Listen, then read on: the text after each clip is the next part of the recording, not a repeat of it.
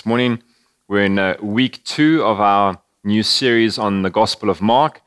And if you missed last week, we kicked it off by looking at John the Baptist. It was a very challenging passage looking at the life of John the Baptist and what his life and his ministry teaches us, how it confronts us, how it encourages us. So if you missed last week, I'd encourage you to find it somewhere on the channel related to this and catch up. But today we're diving into our second installment, Mark chapter 1.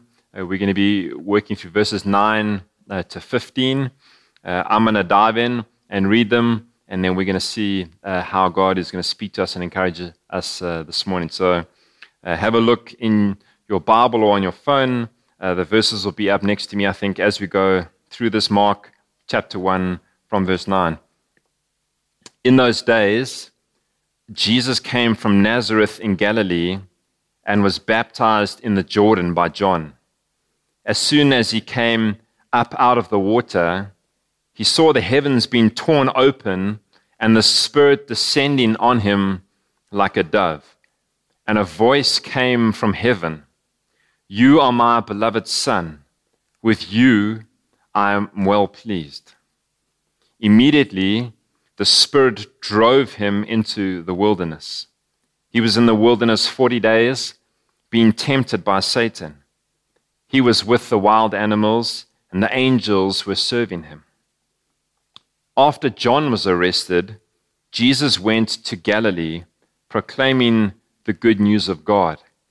"The time is fulfilled, and the kingdom of God has come near. Repent and believe the good news." That's as far as we're going to go. The context of what we're looking at today, there's a shift here we see in Mark. I explained last week that the reason why we're working through the Gospel of Mark as a church is because we want to be looking and beholding the person and the work of Jesus week in and week out. And last week we spent a lot of time looking at John the Baptist. Now there's a shift very quickly in his gospel.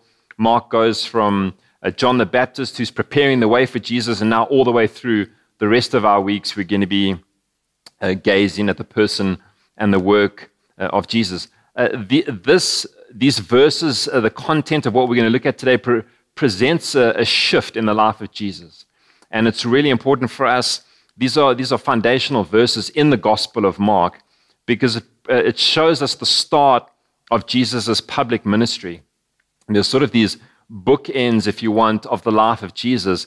He grows up in relative obscurity for 30 years and sort of almost bursts onto the scene here in a public way, and then sustains about 3 years of public ministry before he is crucified, buried, resurrected, and ascends to heaven. And the Gospel of Mark focuses, obviously, a lot of the Gospels on those 3 years. Mark almost exclusively on these 3 years of Jesus' active ministry, public ministry life, if you want. And I want us to look at 5 things today that we see in these verses that we've read that we learn about Jesus and the start of his public ministry. And the first thing that we see about Jesus is that he lives a life of dedicated obedience. He lives a life of dedicated obedience. All the way through the Gospel of Mark, we're going to be learning and seeing different things about Jesus. We're going to be hearing him teach us. We're going to be looking at the model and the example of his life. We're going to see how he's a savior and a redeemer and a king who ushers in his kingdom. But also scattered throughout Mark, there are instances of things Jesus does and how he lives that are examples to us as well. Jesus is not only our Savior, but he's also an example to us. And here we see Jesus right at the beginning of his public ministry starting to live a life all the way through. He lived a life of dedicated obedience, but it comes into sharp focus for us here. As we look at this passage, you have to ask the question, why did Jesus get baptized? It seems almost a strange thing for the Son of God to do. Jesus was without sin. The Gospels, Paul's letters make it abundantly clear that He was without sin. He had no need to be baptized. John comes preaching a gospel of repentance, calling people to the confession of their sins. We looked at last week, and they get baptized. Jesus doesn't get baptized by John in the same way that we would need to, and those Jews and Gentiles who were coming to John the Baptist. He's without sin, so there's no need for him to go through baptism in the same way. So why does he get baptized? Well, there's a few reasons. I think one is to identify with us in his humanity. All the way through the Gospel of Mark, we're going to be exploring this astounding truth of the God-man, Jesus Christ. The God-man, fully God, fully man, come together in the person of Jesus Christ. And Mark, the Gospel of Mark, makes Jesus so real as a man to us, as a human being. And that's one of the reasons why he gets baptized, is to identify with us as a human being, as a man.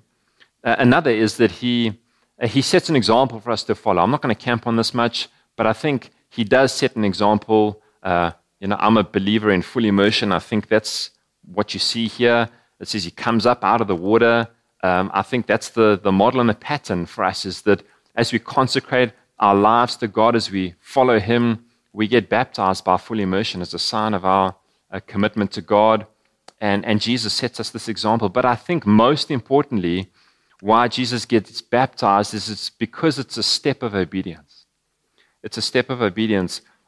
In Matthew's gospel, the account of Jesus' baptism is recorded like this in Matthew 3 from verse 13. It says, "Then Jesus came from Galilee to John at the Jordan to be baptized by him. But John tried to stop him, saying, 'I need to be baptized by you, and you come to me.' And Jesus answered him, 'Allow for it now, because this is the way for us to fulfill all righteousness.' And then John allowed him to be baptized." Jesus uses that phrase, to fulfill all righteousness. There was something about Jesus getting baptized that was fulfilling righteousness. It was something that the Father wanted him to do so that he could continue to be the continuously righteous one, never ever putting a foot wrong in disobedience before his Father. Everything that he did was perfect obedience. And there's something that the Father wanted him to do in getting baptized that Jesus does. He follows through with this, and he asks John to baptize him. Right at the outset of Jesus' public ministry, we see Jesus saying, "I'm willing to obey the will of my Father." In every aspect, it may not make sense to you, John, or to anyone watching, but here is my mission, is to obey the will of my Father in every single thing. Every moment of every day, I'm here to do the will of my Father, to follow in perfect obedience before him. And his baptism, if you think of when you got baptized, or if you've seen somebody else get baptized, the baptism is kind of a public way of declaring who you belong to, who you're with. Often guys get baptized with T-shirts saying, like, I belong to Jesus, or I've decided, made new again, things like that, declaring what has happened to us. But it's something of a statement of our identity, of like, we belong to God. We are with him. He is our Father. We are his children. We've decided to follow him and to commit our lives to dedicated obedience in following the Father. And there's a sense in which Jesus, at the start of his ministry, is doing the same thing. He is dedicating himself afresh, as he had already grown up as an obedient young man. Now, as he launches his public ministry, he's publicly declaring, "I am my Father's son, and my life is dedicated in full obedience to whatever he asks me to do." The second thing we see here in Jesus is that he lives from and not for the Father's love.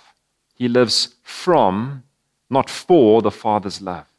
In verse 11 it says, "And a voice came from heaven, 'You are my beloved Son, with you I am well pleased.'" This is the most amazing encounter. I mean, it must have been something to be there. You get some people who comment on the baptism of Jesus, and they say, well, not Not everybody else could hear the voice of the Father. Only Jesus could hear it. I'm not sure if that's true. It seems like it's recorded differently, and other people maybe heard it. I don't know what the voice sounded like, because in other Gospels it's like, "This is my son, listen to him," kind of thing. So it's like an instruction. It's a voice giving instruction to others who could hear. But imagine being there.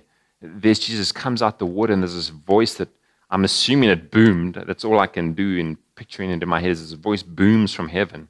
"You are my beloved son. In you I'm well pleased." And Holy Spirit descends on Jesus. We'll talk about that now. I want you to notice something here briefly, that Jesus has not actually done any public ministry yet. He hasn't really done anything yet. And yet here you have the Father declaring, "You're my beloved son.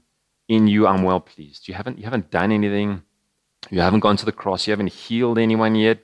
You haven't done all the things that I've prepared in advance for you to do, and the ushering in of your kingdom and the loving of the people and the saving of the world. None of that has happened yet. And yet, "You're my beloved son. In you I'm well pleased." And there's something so strong in that for us, particularly for those of us who follow Jesus, who would call ourselves Christians, disciples. This is a good reminder for us that because we are in Christ, we've come to God the Father in Christ. Those words are true over us, that we are the beloved of God, and that He is well pleased with us. He's not well pleased with what we will do. It's not that we are going to please Him, and we can please Him, and every act of obedience definitely does please the Father. Every act of obedience does bring God joy, absolutely. But those add to the relationship. They're not defining the terms in which we come into the relationship. It's not we're working towards something. We as believers are working from something. Just like Jesus, He was working from the Father's love, not for the Father's love. This is massively, massively important. And if you've never heard this before, I would really encourage you to take some time after this to sit with this thought and interrogate, do a bit of an audit of your view of God the Father. What is His view towards you?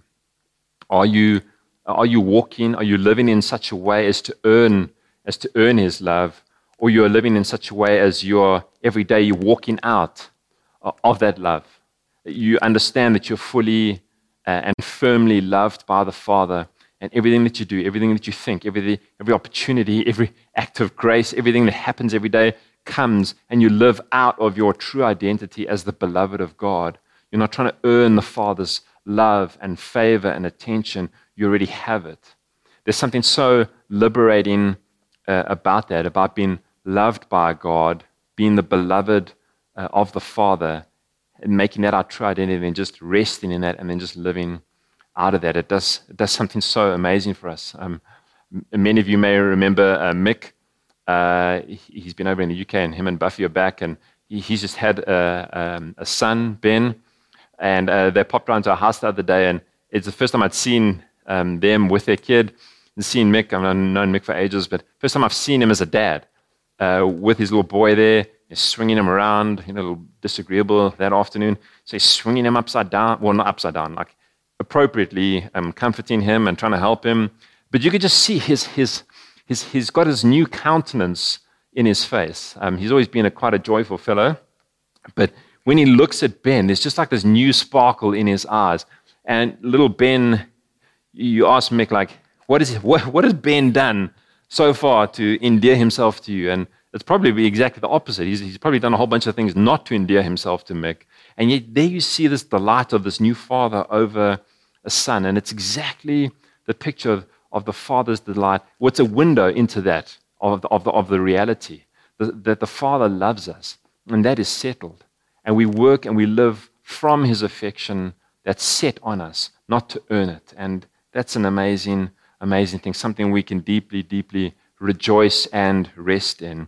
And Jesus knew this. Jesus knew this. He knew that the Father loved Him from all eternity.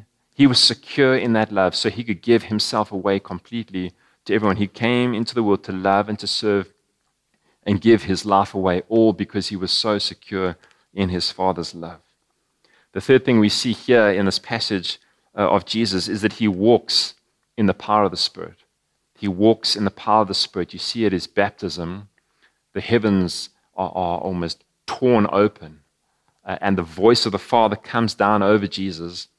And then it says that the Spirit descends on him in the form of a dove. Now, we don't know necessarily if it was exactly a dove, but it had the appearance of a dove coming down on Jesus. And it remains on him. It remains on him.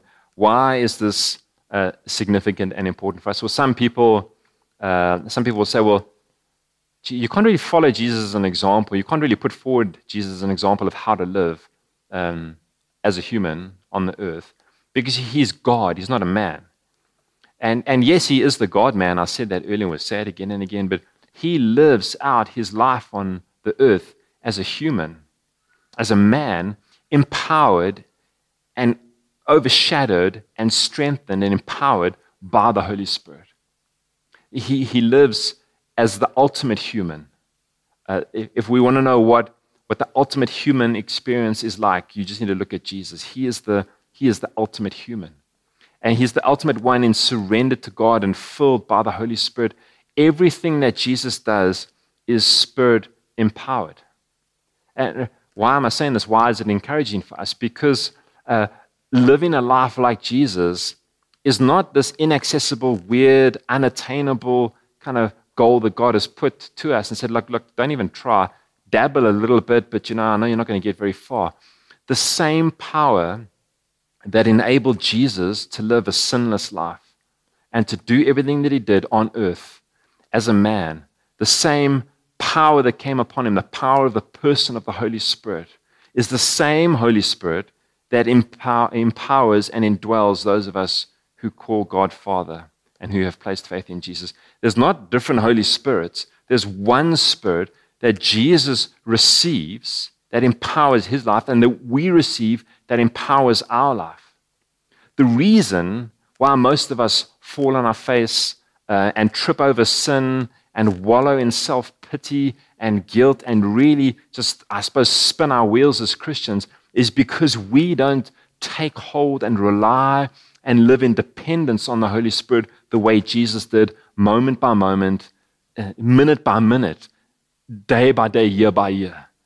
He did it perfectly, full dependence on the Spirit, and he lives a sinless life to the glory of God.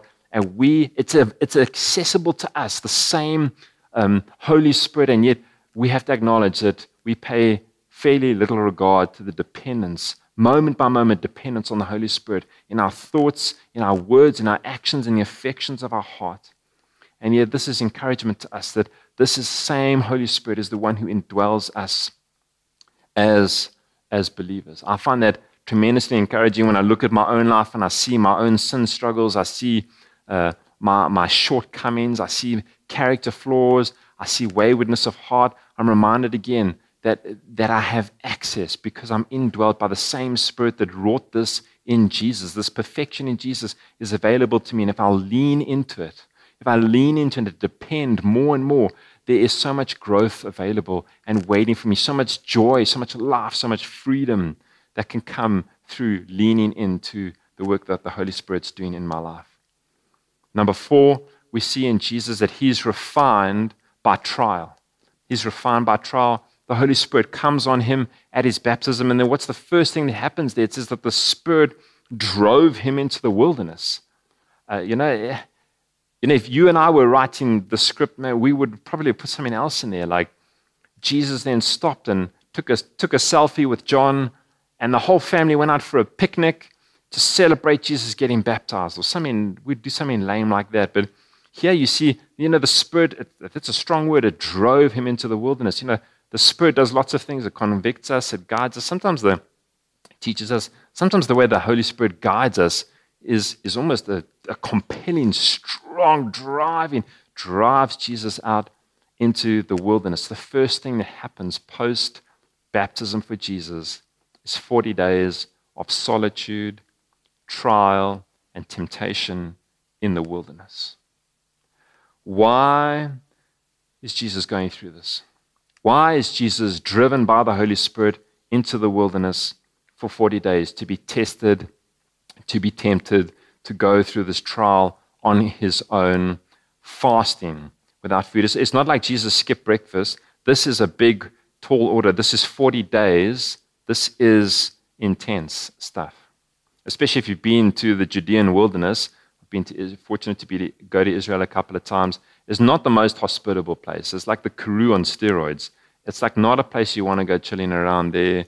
And it says that there's wild animals there with him, and the angels are ministering to him. But why is Jesus going through this? So there's a few reasons here. One of them is because Jesus is identifying again with us as a man. In his humanity, Mark is at pains. I'm going to say it again and again and again. He's at pains to paint for us the humanity of Jesus. No, Jesus is the God-man. We're not dealing with just someone who's inaccessible, who doesn't understand what it's like to be a human being, to be a man walking the earth, living as a human. He understands it. He gets it. He comes as flesh, as mankind. And here he identifies with us. Hebrews tells us that he was tempted in every way so that he can be sympathetic to us. He was tempted in every way, yet without sin. But he understands what every kind of temptation is like, so that in our weakness, he can help us.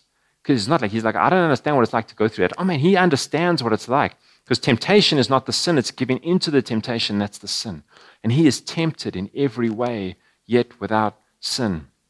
He identifies with us, and in his perfection, he shows us what it looks like for a human to be tempted but not give in to it, to maintain righteousness, to maintain holiness, all the way through by the power of the Spirit. But I think the more compelling reason why Jesus goes through this is because with Jesus comes the dawning of a new age, a new era.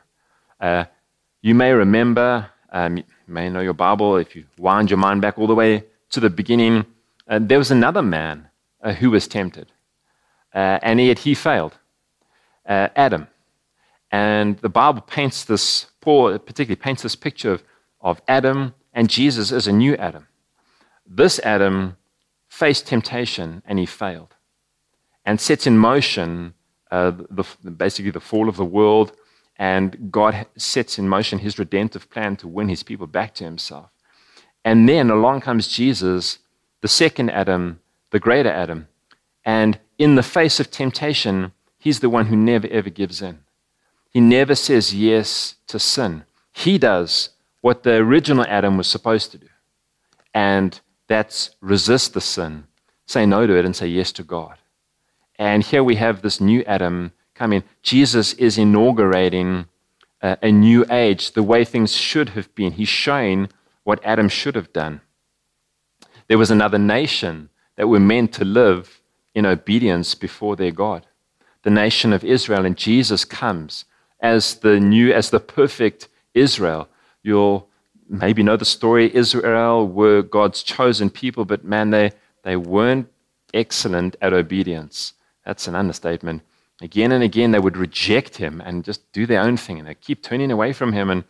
And there's a time when he sends them off in their disobedience to wander in the desert for 40 years as a punishment, as a refining time, because they disobeyed what he asked them to do. And here we have Jesus, 40 days in the desert, in perfect obedience, saying yes to the Father moment by moment, resisting temptation, saying, yes, Father, whatever you ask me to do, I will do, saying no, resisting the temptation of Satan, and following his Father in perfect obedience through the power of the Spirit, where everyone else before the arrival of Jesus had disobeyed and fallen short. Here comes Jesus in full and perfect obedience to be an example and to be our perfect obedience, which we would need as he then dies on the cross. We'll talk about that in more detail in the coming weeks. The fifth thing we see here is that Jesus preaches the best sermon ever. You may love his sermon here.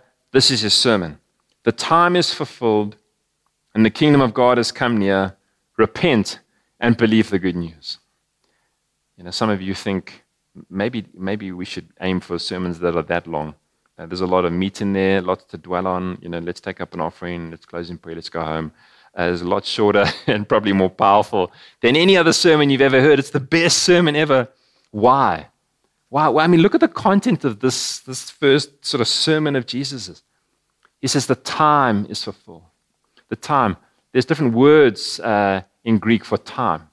One is chronos and one is kairos. Chronos refers to chronological time, like the hour of the day. Kairos refers to the season. It's a different kind of thing. And that word that he uses there is not the chronos. It's not like the hour has come for me. It's the kairos. My time, the season has come. The season is now fulfilled. What is going on? You may remember, you may be old enough to remember, back to 2010. It doesn't feel that long ago. Otherwise, it feels like a lifetime ago. When the World Cup was here, all I remember was that Kinako. I might be mispronouncing it. Kinako, that was the phrase that we used all the time. It's time, it's time. It was our time for the World Cup to finally come to African shores. And we waited for years and years.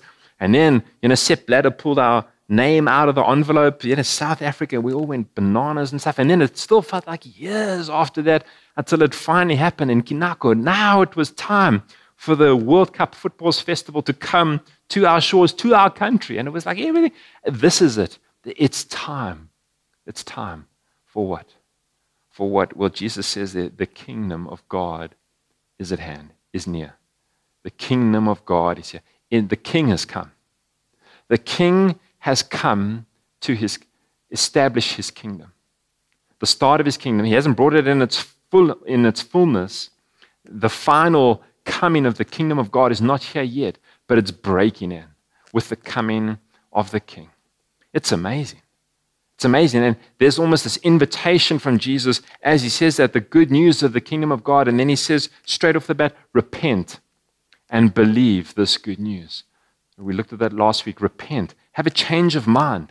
Stop what you're doing and turn and go in the other way and believe. Repent and believe. You've got to do two things. You've got to stop and you've got to start. You've got to stop doing some stuff. You've got to change and you've got to believe. You've actively got to put faith in good news that there's a king who's bringing about a new kingdom. And we get to submit our lives under this new king who ushers in his kingdom into the world. It's amazing. It's the best sermon ever. And since Jesus started preaching that, the kingdom of God has been growing and growing. That's what the word says. It's been growing and growing and growing and growing and filling the nations of the world. And one day it's going to come to its full and final fruition when Jesus comes back and makes everything perfect. But it's already established. He is the king and his kingdom is at work and we get to submit to that joyfully now. So as we look at those 5 areas of what we learn through the life of Jesus, how can we apply some of these things to our life? Well, I want to encourage you and challenge you this morning. We see in Jesus right at the start of his ministry here, this almost renewed commitment to follow his Father, made public. Made public. It's not done on the sly. It's not like Jesus just starts to do ministry, just like sneaking around. There are portions in the gospel where he's like, hey guys, don't tell anyone about what I'm doing. Don't tell anyone. It's not my time. It wasn't his time for certain parts of ministry and for certain levels of prominence. But his time had come. The king was now ushering in his kingdom. And he's happy to go public with his obedience to his Father. It's like, this is what I'm here to do. And I love that phrase, it's time. The time has come. And maybe today, you're listening to all of this, and maybe your time has come. Maybe today is your time to make a commitment, to make it public even, that you have decided to follow Jesus, to get your life organized behind his, to follow him, to submit your life, to look to him for the forgiveness of sin and for life and for peace and to take away guilt and shame, to completely reorientate and go to work in the deepest corners of your heart and completely make you new again and lead you in his ways for the rest of your days. Maybe today is the time to do that. And if you're watching this and you haven't yet made that commitment, I would encourage you to do that. I'm not a massive believer in like the sinner's prayer, whatever else, if you're listening to this and God is calling you to himself and you want to commit, you find your own words, you make a commitment, you tell somebody else, reach out to us as a church. We'd love to help you take the next steps in that journey. For some of you listening today, maybe you made a commitment a while ago. Maybe it was public. Maybe you got baptized, everything else, filled with the Spirit, all that stuff, and yet you've wandered. You've drifted. You've walked on different paths. Your heart has cooled towards God. You've just let yourself slide away from Him a little bit. And like I said, your heart is just cool. The affections aren't there for God. Maybe you're watching this morning. You're not even sure why you're watching. This is why you're watching, because God is calling you back to Himself today. Through this, He's offering you grace again to come and to turn back from where you've been wandering, to come back to your Father who has set His affection on you. You're not coming back like the prodigal son to earn your way back into His good books. You're coming back to enjoy the feast that the Father will throw over you as your heart turns back to Him. That's the kind of Father that we love and that we serve, and He's drawing you back to Himself again this morning. Many of us, when we've wandered away, we feel like there's so many things between us and God. How can we possibly come back? Does He know what we've done? There's all this stuff. There's sin. There's guilt. All these things. I want to remind you of the famous quote that there's more mercy in Christ than there is sin in you. There's more mercy in Christ than there is sin in you. Come back to Him. Maybe today is your day to recommit your life back to God and to turn and to make it a public declaration that you're coming back to God. You're done with the wandering. You want to come back to Him. I want to remind you of that verse that Paul tells the Corinthians in 1 Corinthians 6, verse 19. He says, "You are not your own, for you were bought at a price." You are not your own. You were bought at a price. Friend, if you made a commitment to God and you've wandered away, you're not your own. You were bought at a price. You don't want to scorn the cost that was spent, that it cost to win you to Him. Come back to Him. You're not your own. You are His. Come back to the one who has your heart and who in whom your life depends. The next thing is that encourage us to lean into the dependence on the Holy Spirit. To lean into the dependence on the Holy Spirit. Like I said, we get the same Spirit, Holy Spirit, that Jesus had. And yet most of our failings come from a lack of dependence on the Holy Spirit. I love what Jesus says in Luke chapter 11, verse 13. It's one of my favorite verses. One of my favorite things Jesus says, "If you then, though you are evil, know how to give good gifts to your children, how much more will your Father in heaven give the Holy Spirit to those who ask Him?" The reason you don't have is because you don't ask. And I want to encourage you, even right now this morning, as we close this out in a few minutes, to not move, just to sit where you are and to ask God to give you more and more of the Holy Spirit, to adopt a posture of receiving from God again, and that you make this a pattern of your life to lean into dependence on the Holy Spirit, both receiving in quiet moments, but throughout the day, just muttering to yourself, "I need the Holy Spirit." I think it was Spurgeon who used to say, a famous preacher, before he would head up to the pulpit to preach, he would just mutter under his breath, "I need the Holy Spirit, I need the Holy Spirit." I mean, it's like the most rock star preacher you've probably heard, but he would just mutter under his breath, "I need the Holy Spirit, I need the Holy Spirit." That's the sign of a man who understands how things really work. You can be really good at something, but it means nothing unless it's in full dependence on the Holy Spirit. And I encourage you to find a pattern of including that in your life, crying out to God, "I need the Holy Spirit, I need the Holy Spirit," learning that secret of living in dependence on the Holy Spirit. Why? So that, here's the next thing, so that we can resist temptation with new power, new courage, and new commitment. Maybe today you feel convicted, provoked by the Holy Spirit. There's an area in your life where you keep tripping over it. You keep revisiting the same sins again and again. And I want to encourage you today that that's what dependence on the Holy Spirit produces in us, a renewed ability to say no to those things and yes to God. Like Jesus, like the one who we pattern our lives after, we follow Him in dependence, and we're able to resist the temptation and say yes to God. And the last thing is to embrace the trials that refine us, to embrace the trials that refine us. In 1 Peter, he writes in his letter, this from chapter 1 from verse 5, he says, you are being guarded by God's power, amazing, through faith for a salvation that is ready to be revealed in the last time. You rejoice in this, even though now for a short time, if necessary, you suffer grief in various trials. Why? So that the proven character of your faith, more valuable than gold, which though perishable is refined by fire, may result in praise, glory, and honor at the revelation of Jesus Christ. There it is.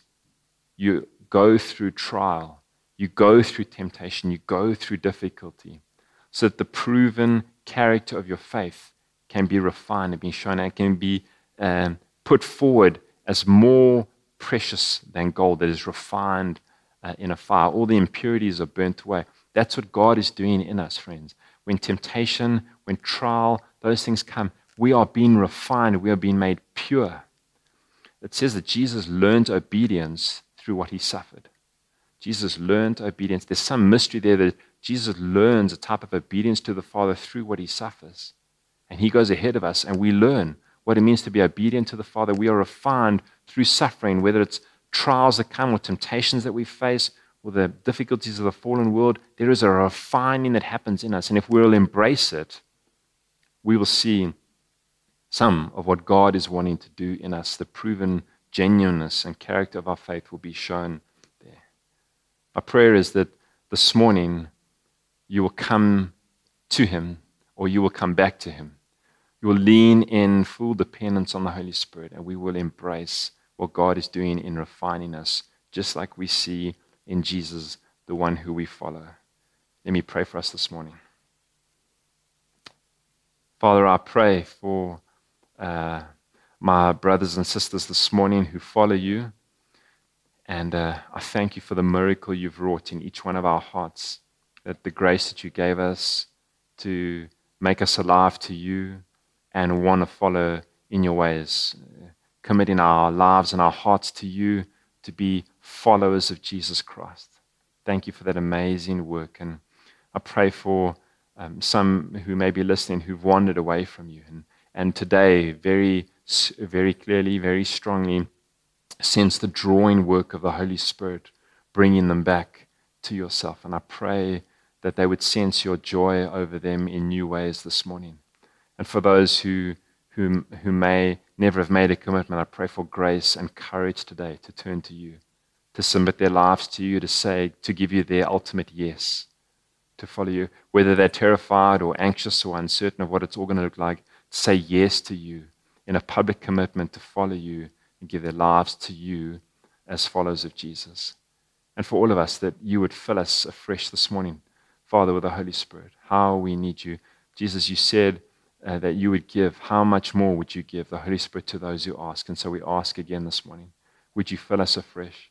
Would you fall on us? Would you empower us? We want to be a people. We want to be a church full of the Holy Spirit, walking in your ways, living like you, Jesus, in the same power that filled you and empowered you to live. And we pray that, Father, in the midst of the trials and the difficulties of this particular season of this pandemic, but in just in life in general, in the temptations that we face and all the difficulties we go through, we pray that you'd give us the eyes of faith to both see and to trust you, that you are refining us and you're doing something in us that nothing else does.